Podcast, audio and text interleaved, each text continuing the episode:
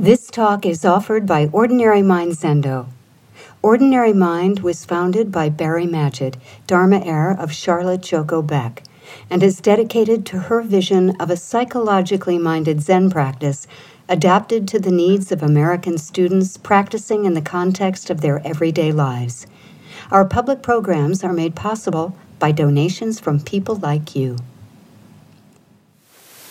Hope some of you uh, managed to do your Zen homework and get down to see Saint Misbehaving, the movie about wavy gravy. Uh, if you haven't, uh, it's still there this weekend down at IFC. And uh, it's an important reminder that um, this Dharma, in addition to being incomparably profound, can also be profoundly ridiculous. it's very instructive to um, see an alternate model of liberation once in a while. Um, the filmmaker apparently spent 10 years following this character around and has I think she said maybe you know 90, 100 hours of unedited film that they you know edited down to an hour and a half movie. Um, but of the you know 90 hours that didn't make it into the movie, I seriously doubt whether there was a section on his uh, four time a week analysis or his 10 years in the Japanese monastery. Uh, I think his liberation or enlightenment um, was of the old fashioned chemically induced kind. and it is a uh, instructive reminder uh, of the it is not only our particular narrow path that uh, leads to insight and compassion not to say that uh, the old hippie model didn't uh, produce lots of casualties and fallout. I'm not sure saying I don't, I'm recommending that, uh, a return to that. Um, but when it worked, it worked. um,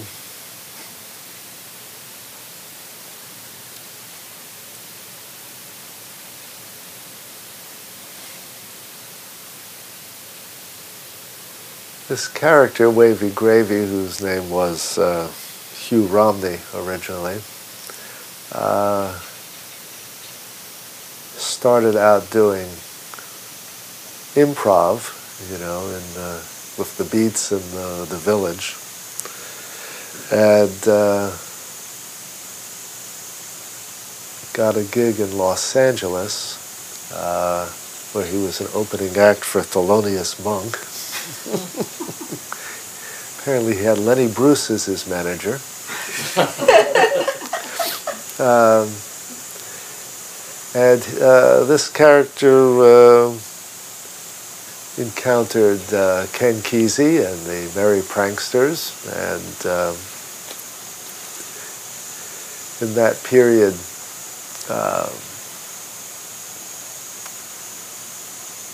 turned himself into a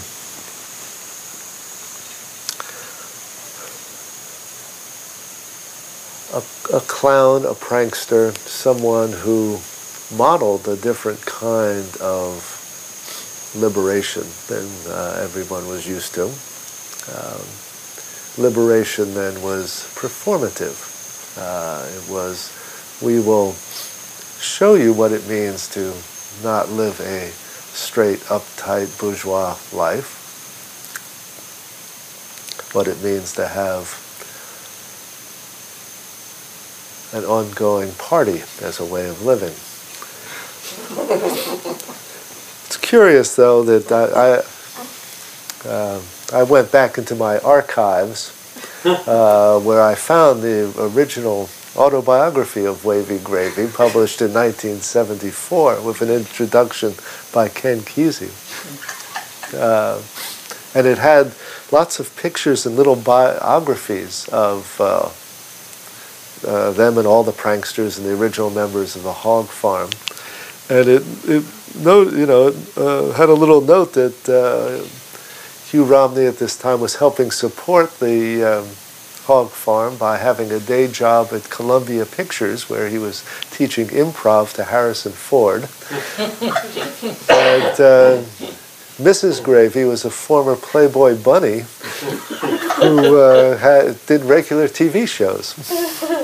So it's very complicated interaction, a lot of different things happening at once. But in terms of practice, one of the things in the, I, I, don't remember if this was exactly in the movie, but in the book,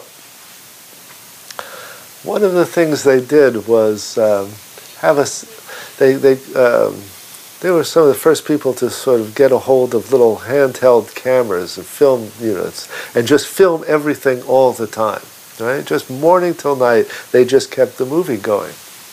And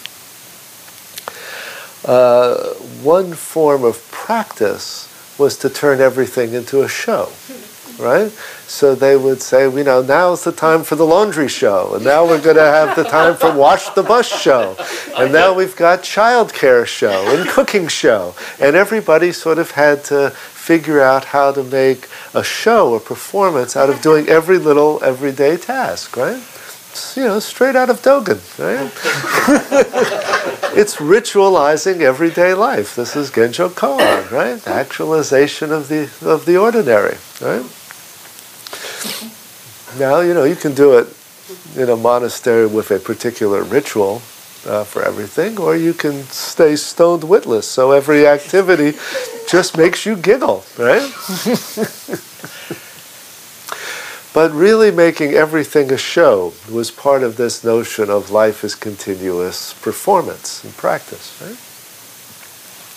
Uh, and it gets really interesting when you take the show to an anti-war demonstration and have to do a show with all the cops there.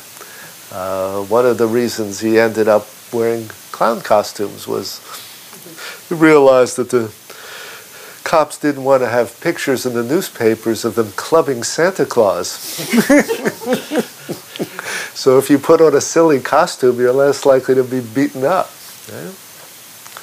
And that was the other part of this time, uh, was the tension between the uh, the counterculture that was revolutionary and political and the counterculture that was uh, hippie and dropout, right? And they really tried in some way to be an interface of those things where uh, they brought lightheartedness to demonstrations that are otherwise getting uh, violent. And they you may remember, were in charge of security at Woodstock. uh, but, you know, there were people there trying to get in enough food for a crowd of 400,000 or whatever it was, and to run tents where people who were having bad trips could be taken care of. And so the, the hog farm in Romney were a lot of people who were trying to bring order to that particular chaos.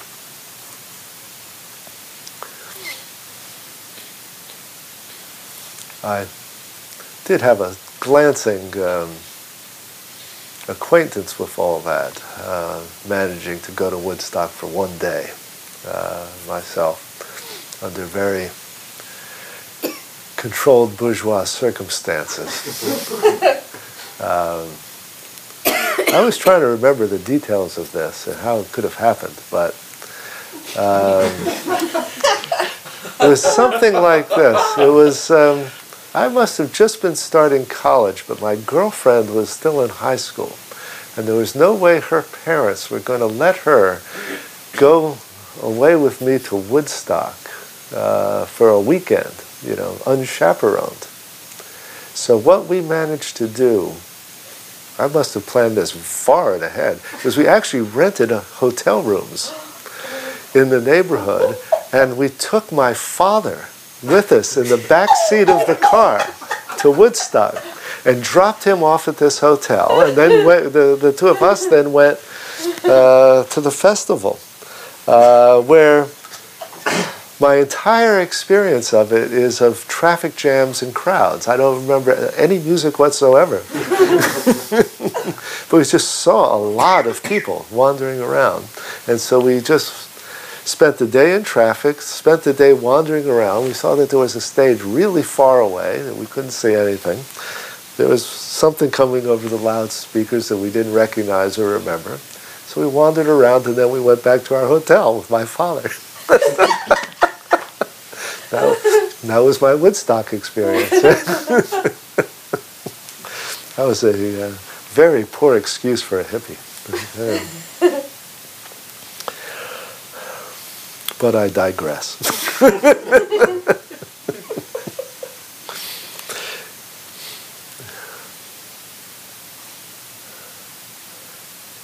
it was very, uh, you know, it is something to see the footage of those old days. I think this being a relatively old sangha, we many of us have uh, memories of oh, those days. Uh, although the, the cliche was if uh, you could remember it, you weren't there.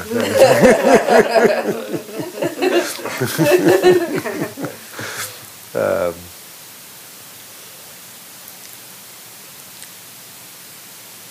but a lot of what um, we see also in um, Wavy Gravy's life was the transformation of something that was uh, just about uh, getting high and fooling around into a life of uh, service and a life that um, got directed uh, a lot of very un, you know unpredictable ways. Uh, one line I particularly noticed was he said that at a certain point, lots of people in their commune started being interested in meditation. And they would have these meditation retreats of one kind or another, but there were lots of kids around. And um, they didn't know what to do with the kids. So Wavy Gravy said, You all go meditate, I'll take care of the kids. And so he sort of did his clown thing and entertained the kids while the, uh, the grown ups uh, did their practice. And uh, that seemed to evolve into more and more work with kids. And uh, he did, uh, for a long time, work, um, I believe, with autistic and brain damaged kids in local hospitals. And then he started a camp where they sort of taught clowning and circus techniques to inner city kids and all sorts of kids. Um, and then he got involved with uh, uh, probably through a chemical connection. Ram Dass is, uh, you know, original name being Richard Alpert, and you know, uh, buddy of Tim Leary. Uh, so they had lots of things in common to talk about. Um, but they started a whole foundation where they traveled uh, to India and Nepal, uh, bringing medical supplies. And one of the original hippies from the hog farm, you see one of these bearded, hairy, goofy-looking guys in this book from 74 named Larry Brilliant turned out to get an MD and traveled with them uh, to India and uh, uh, being able to do all sorts of medical work uh, there among the poor. Uh, and they got involved with Ram Dass's uh, Seva Foundation, which was doing cataract surgery for free out there. So the clown kept morphing into something that um, looked more and more like uh, community service and less and less just uh, performative, getting high and uh, showing the, up the bourgeoisie. Um,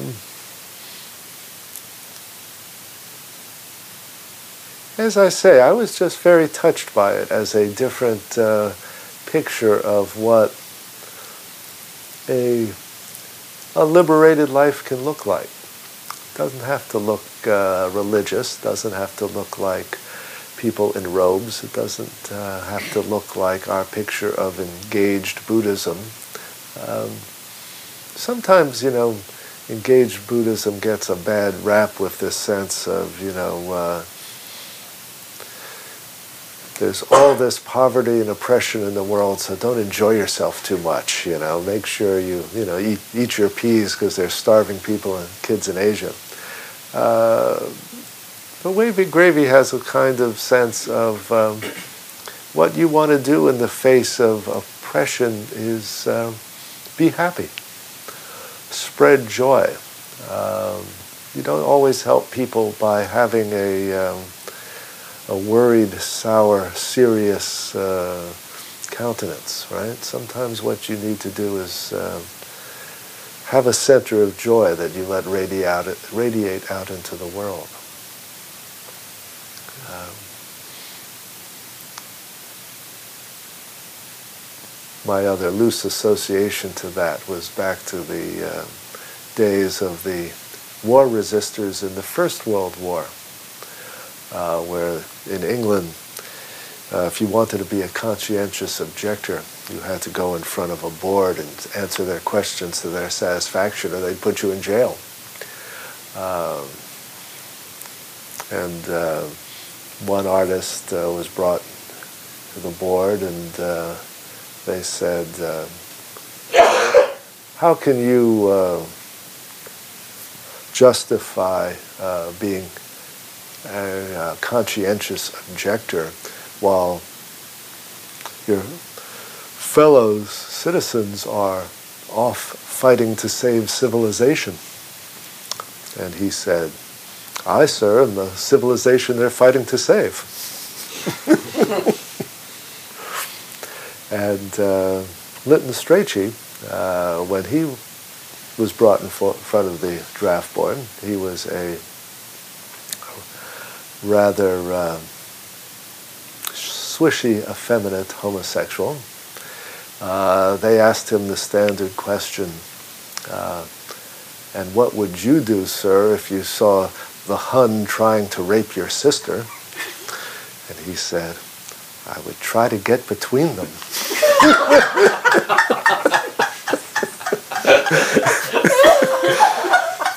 which I think is the pure spirit of wavy gravy.